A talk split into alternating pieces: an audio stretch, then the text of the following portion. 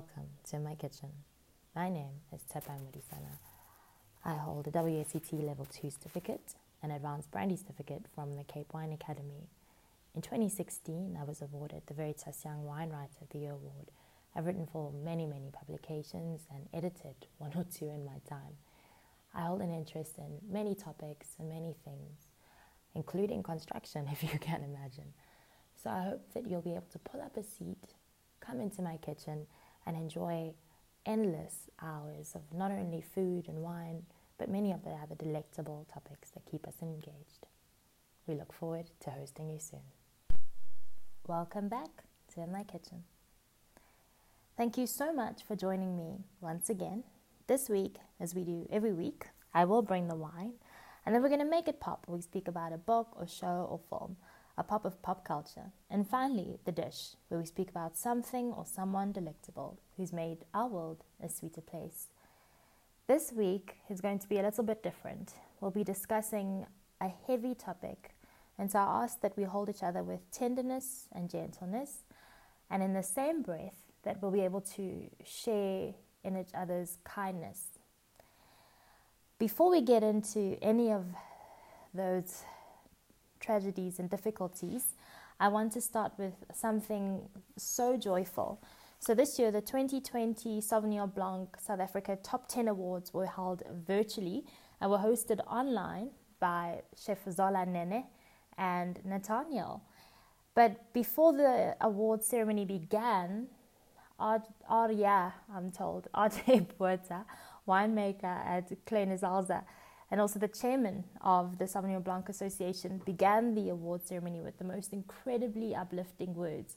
So he not only told us that the um, association started in 2007 with the idea of raising distinction and innovation, he also told us that some of the funds from the awards were going to go towards the, the VinPro Foundation, towards the education of future winemakers but he also gave us a little bit of a boost, in the words of Johanna Mokoki, a lift.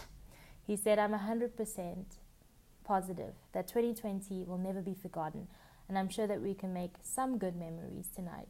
Now is the time to stand together to celebrate. And he also quoted the words from the movie Trolls. He said, um, "If you get, if you knock me down, I'm going to get back up and I'm pretty sure that many of us are carrying that spirit throughout this year. Apparently, the judges tasted over 139 wines in three days, and later on, I'm going to share some of those top 10 Sauvignon Blancs and what maybe makes a good Sauvignon Blanc. But I first want to whet your appetite. So, we had the great thrill of enjoying a menu at home from Overture. These awards went all out. They encouraged us to dress in black tie and to enjoy fine dining from the comfort of our own homes. And I was so thrilled all the way in Johannesburg um, because they overnighted a box of this incredible food um, by Chef Bertus Basson and his team. So if I can just make you a little bit envious with the menu, um, the starter was a little bit of chia butter, a little bit of basil butter, some marinated olives, some smoked, ethically caught Cape bream, some whipped lemon cream, and some grapes. And they paired the entire menu um, with different Sauvignon Blanc for each um, of the attendees. And I had the great thrill of tasting it with the Strandveld First Sighting Sauvignon Blanc 2020. Um, so, enjoying this wine from the southernmost winery and vineyards in Africa from the Cape of Agulhas was such a thrill. But I will also share that enjoying this really, really good food by one of South Africa's most celebrated chefs from the comfort of my own home was such a pleasure and a privilege. Also, considering how much our hospitality industry, not only in South Africa but I suppose globally, has gone through and how difficult the pandemic has been, it was incredible to taste the effort that they went through. So, um, we received some instructions um, from the chef, and it was very brave of them to assume that we wouldn't mess the meal up. Um, so parts of it meant heating up. Um, things like the the duck dish, we had to do the heating up while we are preparing the bread and olives, and then some of us were having mini photo shoots in our kitchen, making sure that Graham knew that we were wearing our black tie. Um, And so this first sighting was a gorgeous accompaniment because it's also a bit of a tropical Sauvignon Blanc. Later, I'm going to speak about the different styles of or styles of Sauvignon Blanc, but it just went beautifully with the main course as well. The main course of confit duck and potatoes, truffled white bean pot, oh, which was just gorgeous. Um, sherry vinegar sauce, long stem broccoli, sweet mustard dressing. So we weren't supposed to heat up the broccoli um, or the dressing but your girl forgot about the sauce uh, um, because I was so busy uh, trying to keep up with the awards online, and I guess you know follow Twitter to see what everybody in Cape Town was up to. Um, and it was just it was really really entertaining because the winners were being announced in in real time. So it started at about i think 6 or 7 and so for an hour or two, it was just so brilliantly executed. It was like the Oscars of food uh, from from home. Um, so I, I obviously didn't have to heat up the broccoli. It was just so delicious. Um, smelt amazing. Um, and then the duck and potatoes wafting throughout the house. You know, how I love me some duck fat potatoes. That's my section. And the first sighting also went beautifully with the dessert of Cremora tart, strawberry glee, and fresh strawberry. This is the nicest thing that I think has happened to me in 2020. And if you ever see me, which I hope you will, you'll notice that I'm, well, hopefully I will still be a very small person, but I am a very small person. So I haven't had a three course anything in since the pandemic. So I actually had to save some of the dessert for the next day because I, I, I thought it's a meal for one. That's how it was packaged. Otherwise, I think I should have invited someone to share this delight with me. And I obviously have the great thrill of sharing it with you.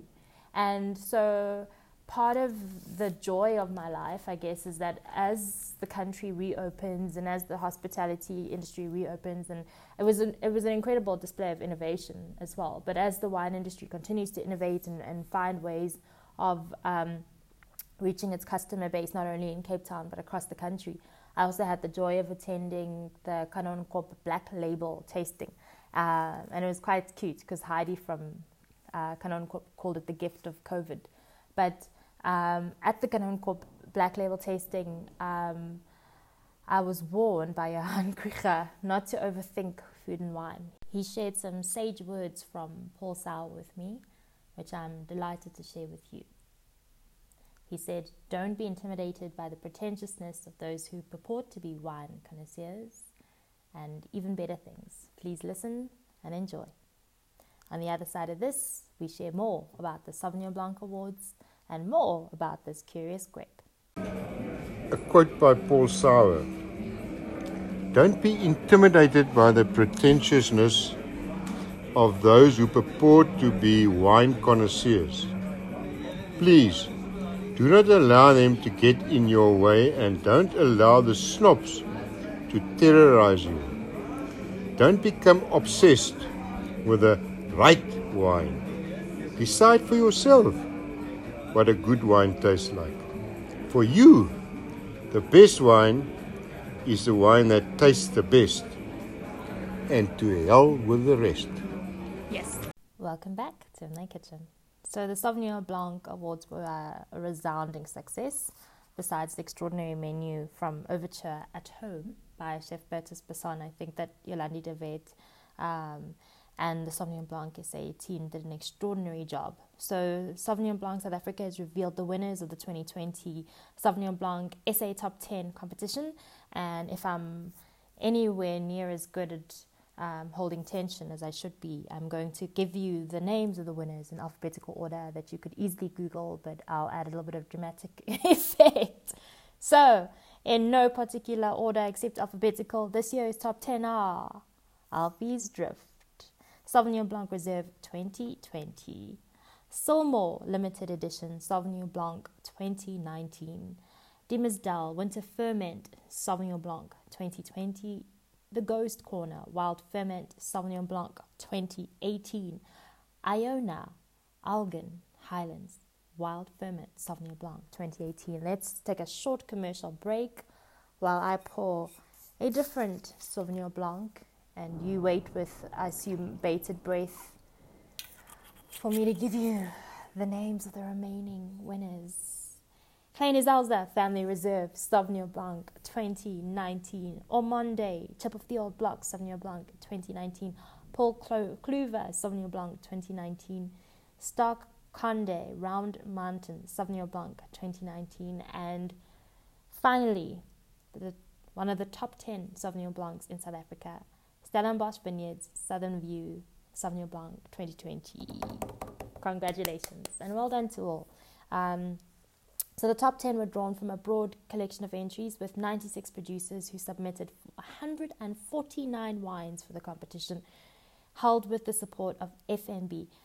Um, so the winners um, were selected by a panel of very esteemed judges. The judging panel was comprised of Dr. Winifred Bowman, Cape Wine Master and convener of the panel, alongside Cellar Master Charles Hopkins of De Grendel, wine judge and wine writer Fiona MacDonald, and winemaker Roger van Wyk of Stark-Condé Wines. Roger is also uh, a former Cape Winemakers Guild protege and someone who I hold in great uh, esteem. The panel also included protege judges Candice Barnes from Boekenhoutskloof, Kelsey Shanking from De Grendel, and Victoria Davis from Glenelly. Congratulations to all the judges for doing an extraordinary job of picking 10 wines from an 149 entries. That's incredible. So, you know, I I take my hat off to the competition, to the Sauvignon Blanc SA Association, because um, RJ Botha also said that we see extraordinary innovation in style and flavor profiles as well as diversity in origin, with three top 10 winners from Stellenbosch, two from Elgin, and one each from the Breede River, Elim, Worcester, Durbanville, and Darling. And he said he wanted to congratulate Diemersdal as well with their hat trick with the water ferment. It's the only one that has shone in the top 10 for the last three years in a row. Um, and it's extraordinary what they've managed to achieve. Um, so the annual Sauvignon Blanc SA technical seminar will be presented as vlogs on the Sauvignon Blanc SA website during the month of November, with the speakers focusing on the technical aspects, including information of the top 10.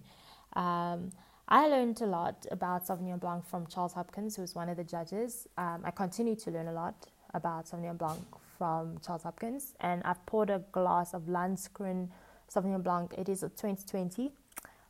It's delicious. um, so it's for me, I get a lot of tropical flavor on it, a little bit of granadilla, a little bit of grassiness as well, some green fig. Um, and so they suggest having it with um, chicken or fish, but I um, received it with some nougat, and it was a bit strange with the sweetness, but um, it was. I think that the intention was just to do it in a relaxed manner, to enjoy wine as we're supposed to in the garden. And one of the things that I think I struggle with with this grape, um, and I might, and I might. This is a safe space, so I'm sharing with you. it's the acid. It's a very high acid wine sometimes, um, oh, I feel like I'm revealing parts of myself, uh, which is why I guess a lot of people don't mind having it with like a salad, and that's part of why I enjoyed what Chef Bertus did with the overture menu because it had so much variety. I mean, from duck to um, those those grapes to the Cape Bream, which was actually delicious. The Cape Bream was gorgeous. Um, so I think that I I'm I'm slowly opening my heart up to Sauvignon Blanc. We came from a difficult place, but we're moving forward. Um, and it might be, you know, why the reason I'm I'm so curious about it, it might come from that place of difficulty where you see everybody around you enjoying something so much, and you're like, oh, okay. But I think I've had one or two that were maybe, as I'm saying, either just too acidic or um, they didn't manage to hit that balance. And there is something so nice about a Sauvignon Blanc that is intentional. And so Charles Hopkins um, was very generous. He helped me to write a story while I interviewed him for a story that I was writing for WOSA. I wrote a story on the six ways Sauvignon Blanc might surprise you for Wines of South Africa, that website. The story was published in July 2020.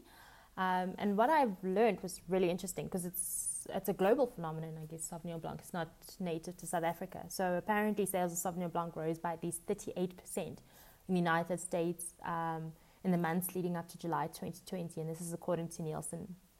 so my assumptions were twofold, and uh, some of them were supported by the article that was published in Fortune magazine.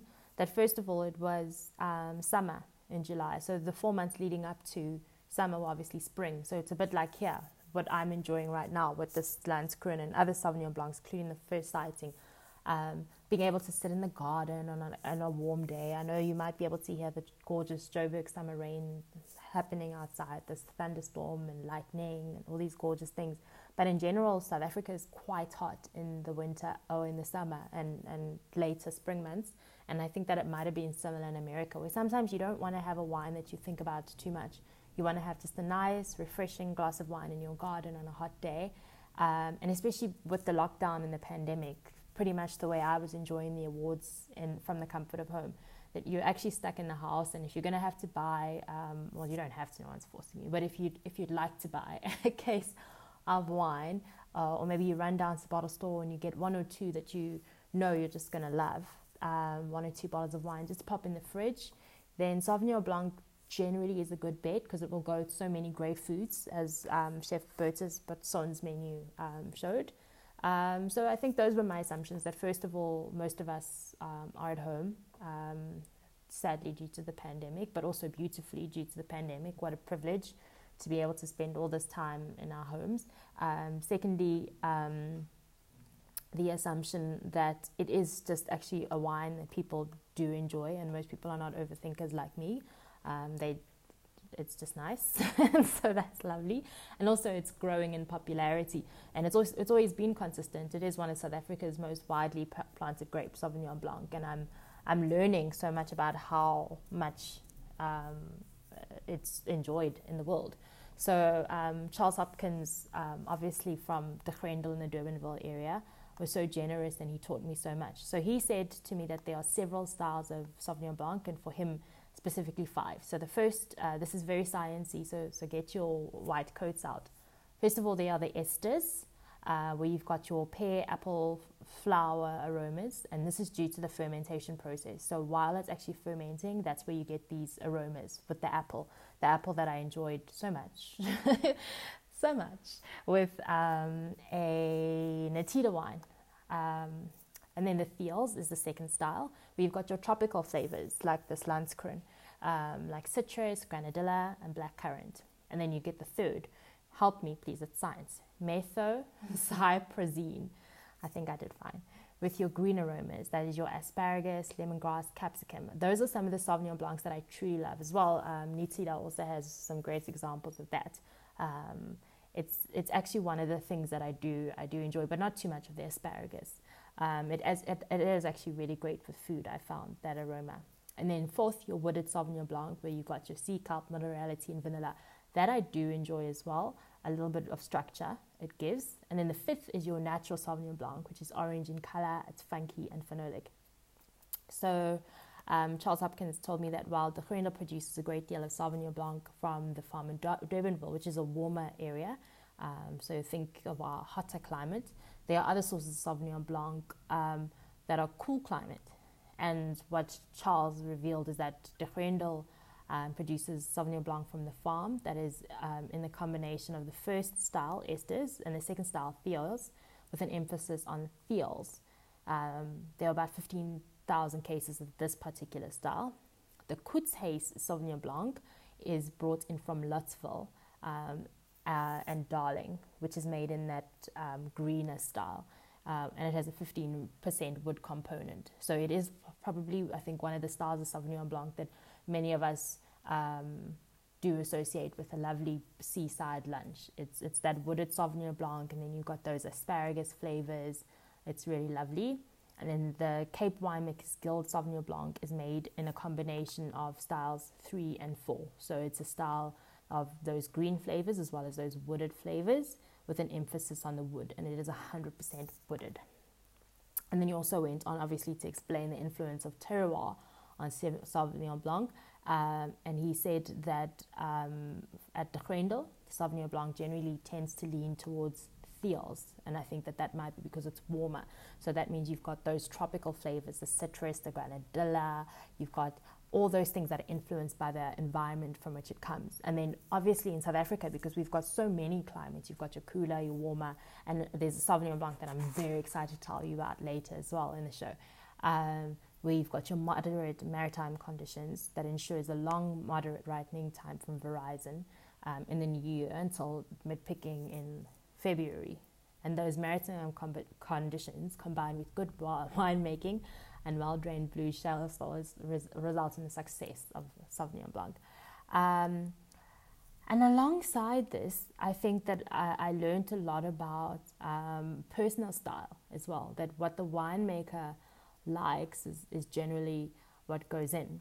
But also, you know, as a, as a a growing foodie culture, which is part of what being at home has created, most of us have become either super chefs at home or we're trying to figure out how to feed ourselves on three ingredients. But the Grendel chef, um, Ian Berg, um, he was he had a Facebook cooking series, and he paired the Grendel Koetshuis Sauvignon Blanc with salmon, citrus, and a mozzarella salad. So it's a gorgeous salad wine. Whereas Donnie from Nitida um, described the uh, wild child. wild ferment wine as a high risk, high reward situation. Um, and and I think that you know it, it's it is what it is. You know, all of us love to to pretend that we're really really good at cooking, but sometimes it's those simple things that work really well, like having a little bit of um, chutney, as um, Chef Amory Berger from Van had done. Um, something, and it, it actually one thing about it is because of that chutney had a lot of spice. Um, the acid in good Sauvignon Blanc can stand up to like a really nice spicy dish, which is also something I think that South Africans love. We love something that can stand up to spice.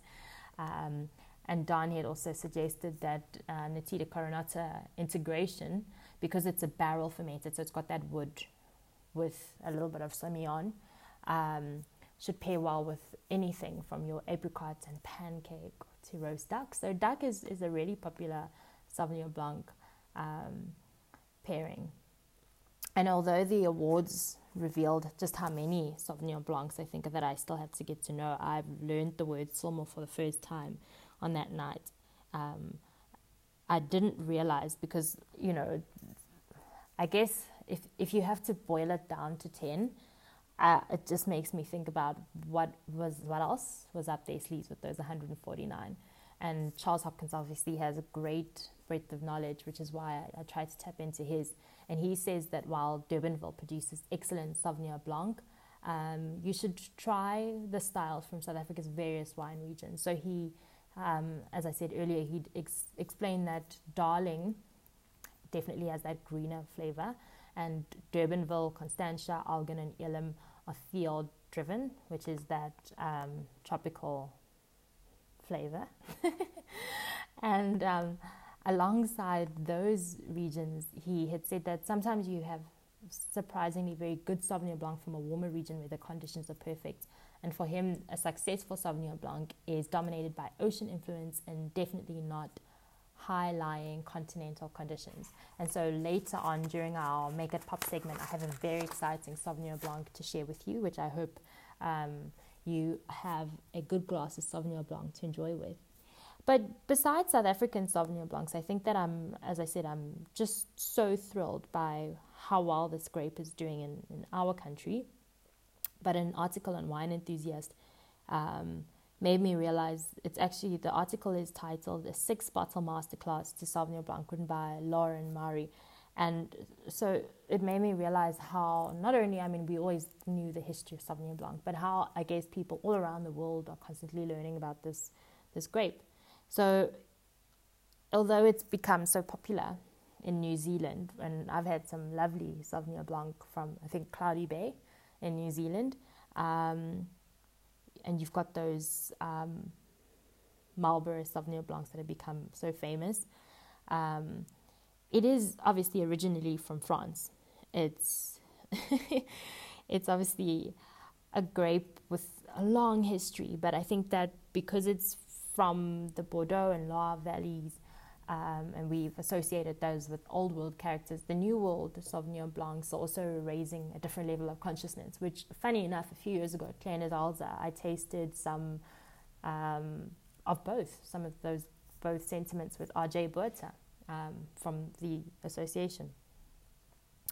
And so, what she um, says, this writer, is that if you compare the Old World Bordeaux versus the Old World Loire Valley, you'll learn a lot because um, a lot of people believe that the grape originated in Bordeaux, where these days it's typically blended with Semillon, as um, Dani had done at Nitida.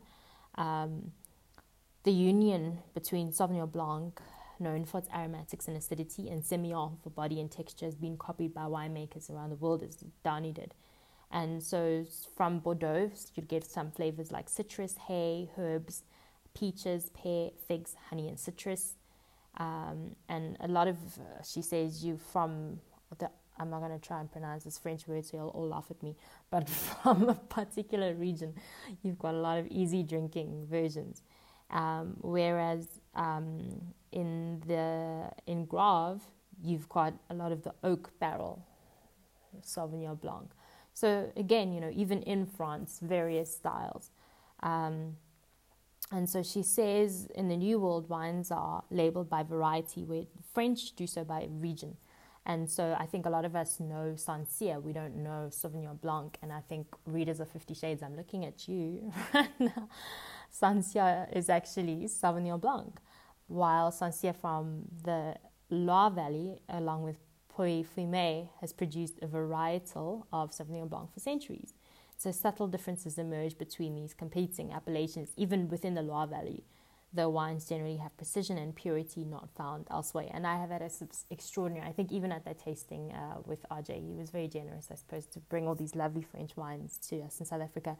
We learned a lot about how uh, the cool climate in the Loire imparts wines with freshness um, and it also restrains alcohol levels. And I had to take my hat off to South African winemakers because they have learned how to keep Sauvignon Blanc fresh and restrain alcohol levels. Whereas in New Zealand and in the New World and in Napa, um, it, it took on a life of its own. Uh, New Zealand was is responsible, I think, for many of um, the styles of Sauvignon Blanc that many of us know today, because I think um, they've done such a gorgeous and extraordinary job of it. So by the 1980s, she says that New Zealand had become the variety's new world home. And in 1986, Cloudy Bay's deb- debut put the region on the world. Huh, look at me tasting Cloudy Bay. Cheers did that.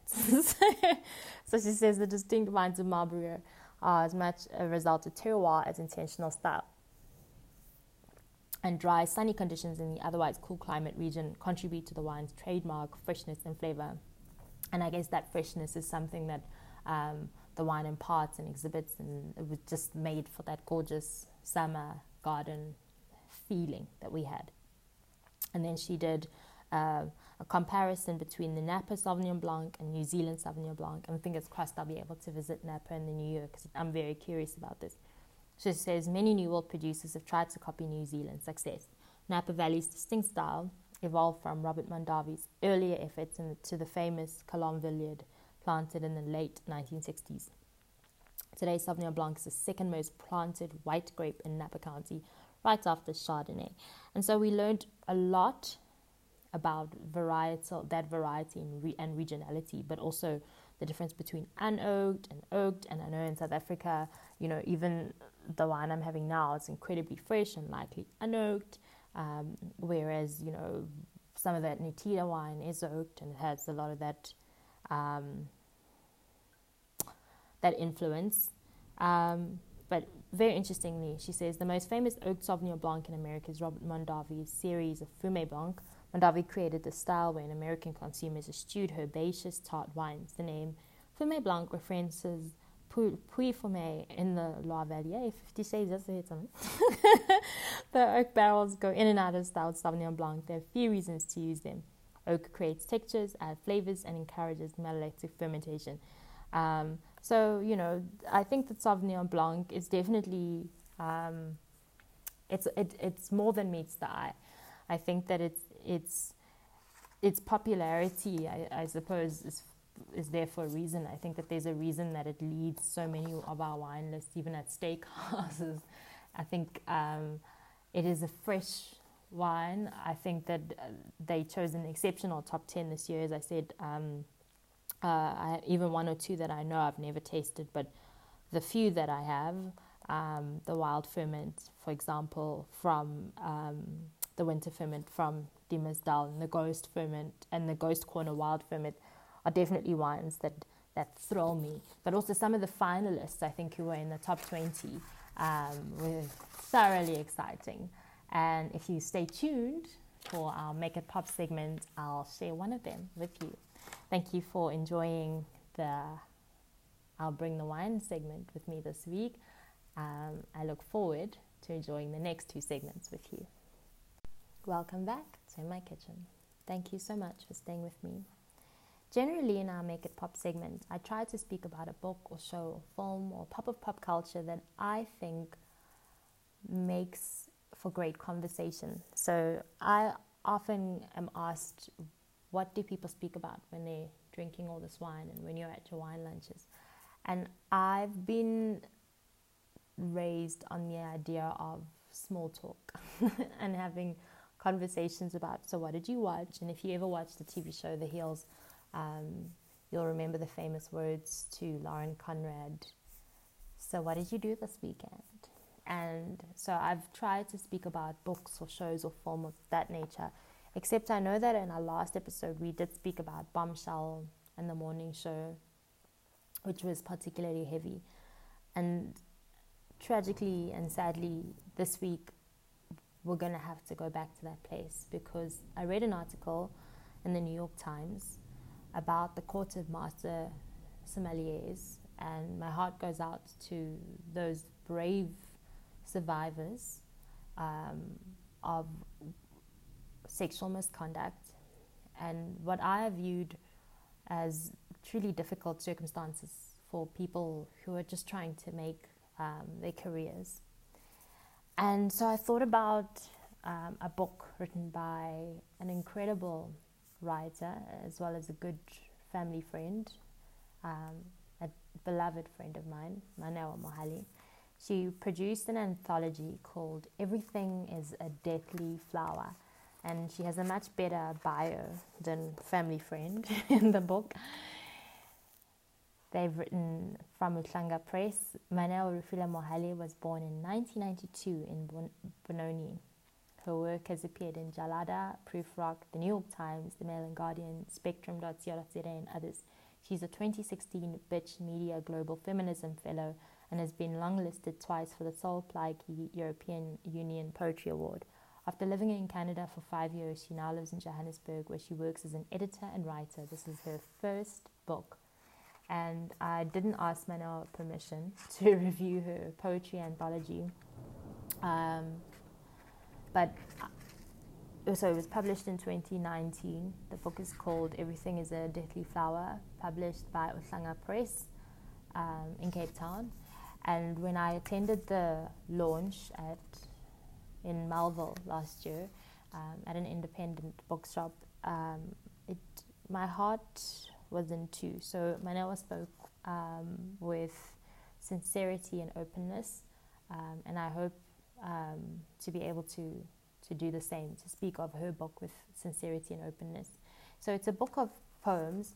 She shared um, with Jenny Crwys-Williams, who we know, I know, uh, love and respect, um, that part of writing this book and it's and it's a very tiny book. She's a tiny person, but part of writing this book, it shared the different styles of poetry. And if you, if when you get your hands on a copy, you'll also be thrilled. Um, page fifty-three. It's almost like a table of con- table, yeah, on Excel, but as a poem. And so the poem is called Google Translate for Gogo. Detect language, Southern Sotho. Um, at the bottom of the poem, I'm not going to read the whole poem. It says, Grandmother, like you, I survived.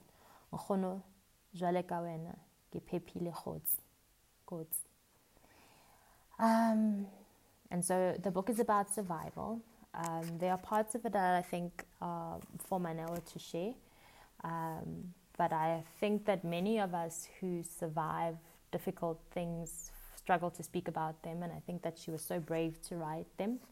Um, so the book begins with um, a little cover, and I'm going to use those words to lift us up. Dear reader, are you still there? Take a second now, breathe with me. So it speaks where language is insufficient. Um, some of the poems are very personal conversations between her and her mother. For example, the poem Letsatsi, my aunt.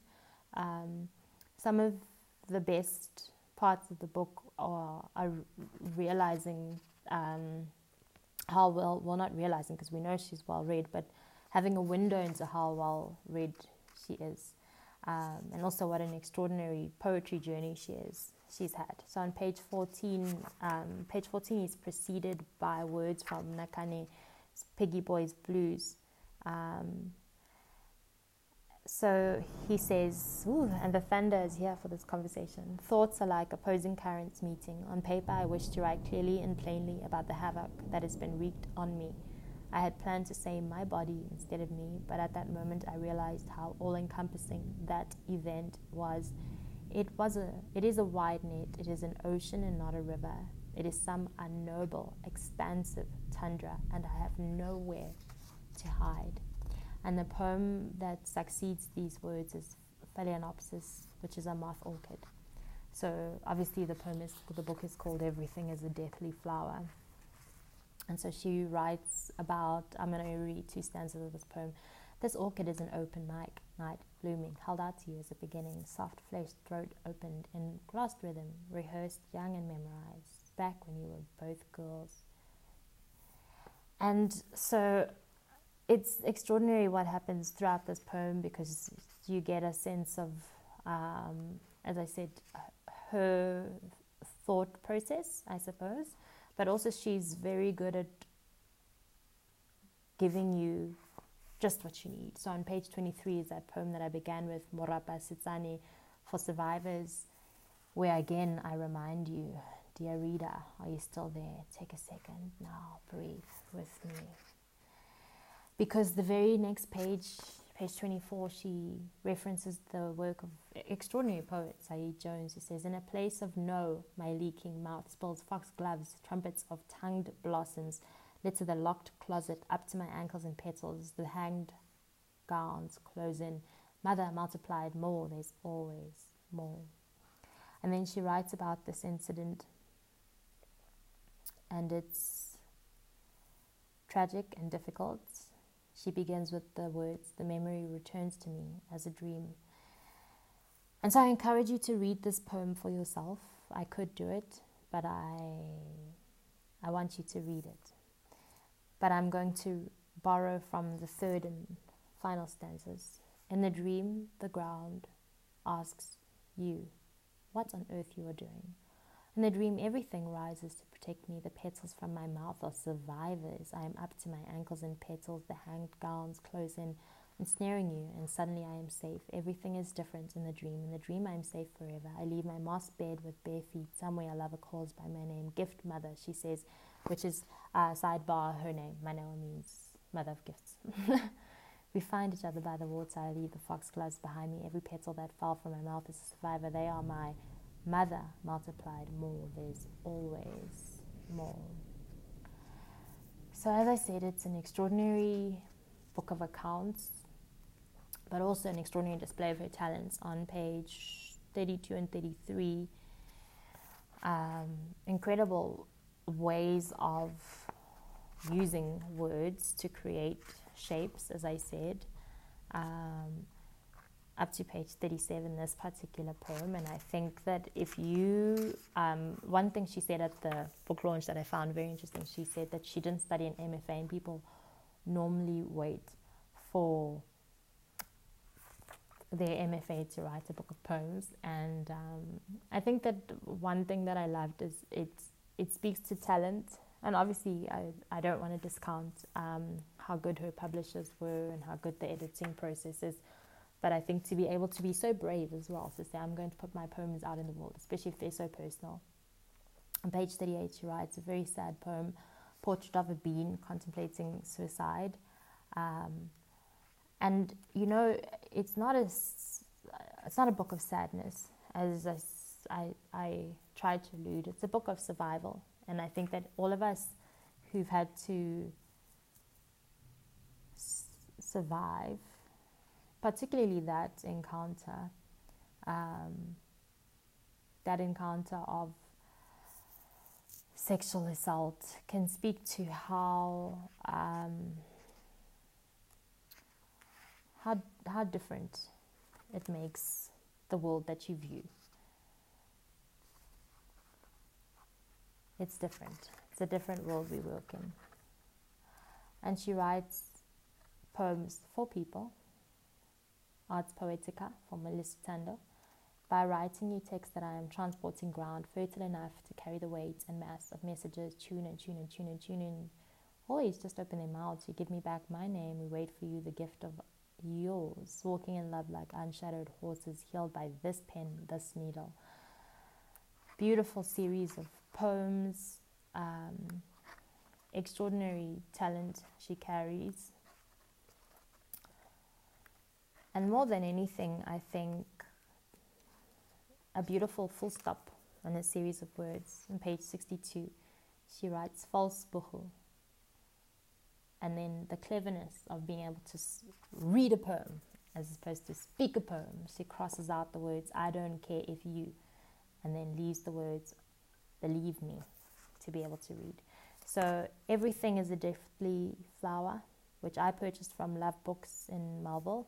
Um, and I think that it's available through Uhlanga Press. And I'm sure if you prod her on Twitter, Maneo will give you access to this beautiful book of poems.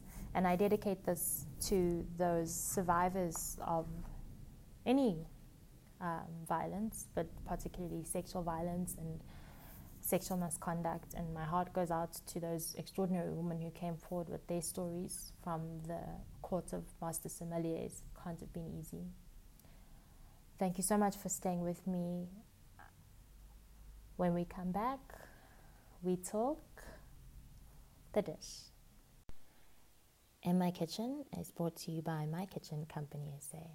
My Kitchen Company is a Johannesburg based kitchen, bathroom, furniture, and renovation business. They bring you everything in the kitchen sink. Visit them on Twitter at MyKitchenCoSA for more information. Welcome back to my kitchen. So I'm opening what could be a sea scroll or a letter, a message in a bottle. So I wanted to share the sea salt of Sauvignon Blanc from Groote Post. This is the worst kept secret I've ever had that I am thoroughly thrilled with this wine. So Jenny Crwys-Williams um, reminded me the other day that we both tasted this at the sommelier selection for the first time um, in 2019 when we could so gaily go outside. um, and it was a very interesting experience for me because I generally try to uh, limit the number of wines I taste, especially um, if it's a, a multi wine tasting. Um, and all the sommeliers kept saying, "Well, you have to taste the Seasalter. You have to taste the sea salt," And you know, enough peer pressure later, it was one of the few wines that I did taste, and, I, and it left an indelible, indelible mark. It left such a strong impression on me. It had a little bit of a saline quality, but paired with that lovely tropical quality, um, it had all uh, you know all three elements that Charles Hopkins had said that a Sauvignon Blanc should have. It, it spoke of provenance, it spoke to the terroir, it um, has that amazing um, feeling and it's so strange for a bottle to encapsulate a feeling, but it has that amazing feeling of being on the west coast at the Atlantic, toes deep in the beach sand, arms stretching towards the daisies in Darling, um, as well as having those great tropical flavors and just enough of that um, green character for you to be like, oh yes, it's for sure a Sauvignon Blanc, and it's a little bit of Semillon as well. So they, they, they ticked all the many, many fantastic boxes that I suppose one or two when they're making a really great Sauvignon Blanc. So, according to them, the nose exudes fragrant bell pepper, which is that green taste I was saying, as well as black currant, Granny Smith apple, and subtle aromas of kelp and passion fruit. This complex and integrated nose follows through onto the palate with concentrated flavors of grapefruit and zesty lime acidity, is balanced with a lingering finish. And I think it's that lime that gives you that feeling of, I should be having an oyster right now. Something that I, I often say. So the vines were planted in 2001. Um, the soil is Hutton or oak leaf. Um, and it's, it's elevated 250 meters facing the south. So the winemaker says that this is their flagship Sauvignon Blanc with a hint of Semillon and a touch of oak. And he says, since we, the winemaker Lukas Wentzel says that since we started making this wine in 2015, it has evolved quite a bit to where we believe this wine style should be. After four years of experimenting with 40 hectares of Sauvignon Blanc grapes on the farm, we have identified 10 hectares that produces the typical style that we want to capture for our Seasalter. Vineyard management is the same for all the Sauvignon Blanc on the farm, the same clones, but the difference is specific site where the vines are growing.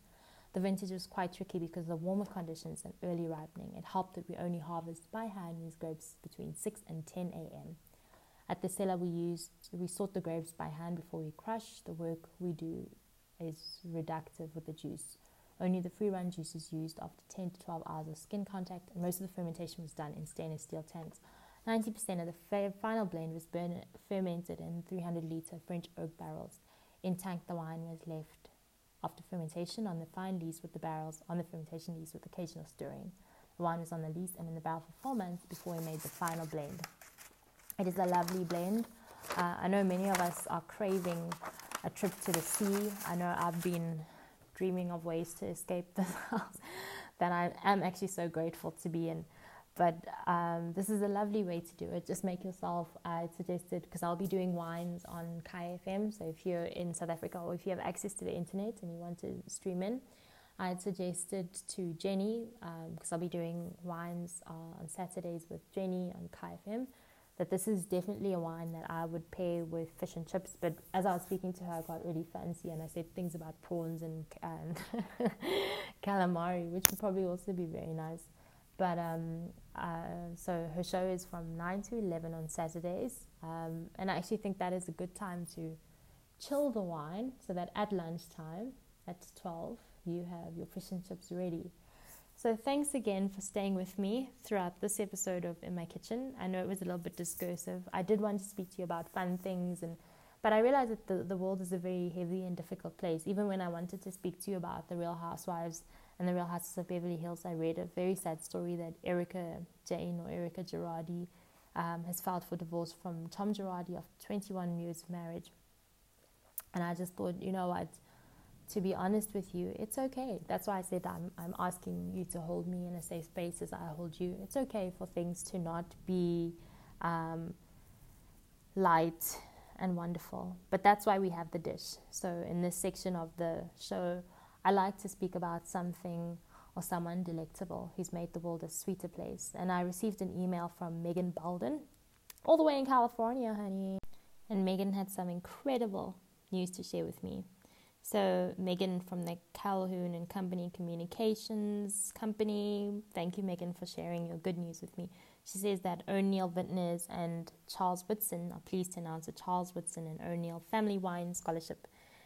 They're announcing a new series of college scholarships with um, the California Polytechnic State University and Sonoma State University, and these scholarships aim to recruit and retain high achieving BIPOC, Black Indigenous People of Color, who are interested in pursuing a career in the wine industry. Congratulations, sounds incredible. So scholarships will be available to students accepting who are accepted at the respective universities in the upcoming fall 2021 semester. So the applications, um, if you're going to be making them, which I hope you do, and you're going to be applying to these fantastic institutions in California. Um, the application portal for Cal Poly San Luis Obispo will close on December 4, 2020, and the Sonoma State University application portal will close on December 15, 2020. So don't nap. Get to it. Get to applying. Prospective students may, well, I'll send all the information um, on Twitter, but visit those um, university websites and also um, visit o'neillwine.com for more information because um, these are four year degrees. So, two students will have the opportunity to complete a four year degree. And the goal is to encourage, obviously, additional donors in the wine industry to support and create funds for full or partial scholarships to offer more BIPOC students entry into the wine industry.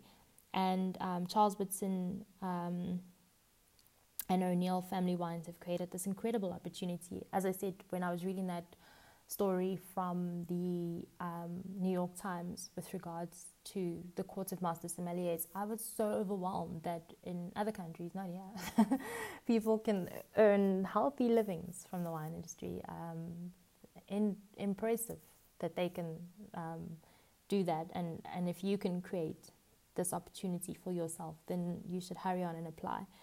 So, um, Charles Woodson, who's a former NFL player and a partner at Charles Woodson's Intercept Wines with O'Neill, says, I cannot think of a better way to support the next generation of young BIPOC wine professionals than with scholarships at the top universities in the heart of America's wine country. I look forward to getting to know future recipients of the Charles Woodson and O'Neill Family Wine Scholarships. Well, hopefully, when the gate opens, when John Vula, John Vula Gate, I hope to be able to go to California um, and I definitely want to make, I know I spoke about Oregon last week, so I've, I have many, many things to go and, and see in the great United States. But um, I definitely want to shake their hands and, well, if we can, if we can touch. I want to congratulate them. I'll bring my sanitizer and my mask. I want to congratulate them on this great feat. Um, I spoke about the Cape Winemakers Guild Protege program earlier um, when I spoke about um, Ruja, who's now at Stark-Condé and judging incredible competitions. I think that um, opening up the doors for the next generation of winemakers, it has such huge implications. Um, huge. It's rippling around the world, all the way here in South Africa. I'm so excited about this this opportunity. The scholarship and partnership with two California universities will cover 100% of tuition, room, and board to support the recipients over the entire college career. The ongoing scholarships will fund one student at each university at a time. And then when you're done, you don't have to suffer unemployment. O'Neill Vintners and Distillers will provide internships and mentors to offer hands on learning opportunities for scholarship recipients to enhance their college experience in the wine industry. So you're going to attend these great schools and then afterward they mentor you. Iconic. So Jeff O'Neill, CEO of O'Neill Vintners and Distillers, says that I hope this initial scholarship gift will inspire other members of the wine community to support our top universities in reaching the BIPOC community. One of the things I make at BIPOC, we're learning. Hashtag stay woke. In both my personal and professional life, Jeff says, I have made community service a priority, and what better way to support the wine community than to create a nurturing environment for the next generation? I'm so excited to partner with Charles Woodson yet again and welcome the scholarship recipients into our O'Neill Vintners and Distillers family. Thank you so much for sharing your good news with me. I wish you so much success and I wish you so much joy. And thank you so much for staying with me throughout this episode of In My Kitchen. I wish you joy. I wish you success. I wish you safety. And I wish you good Sauvignon Blanc. Have a good night. i love you so much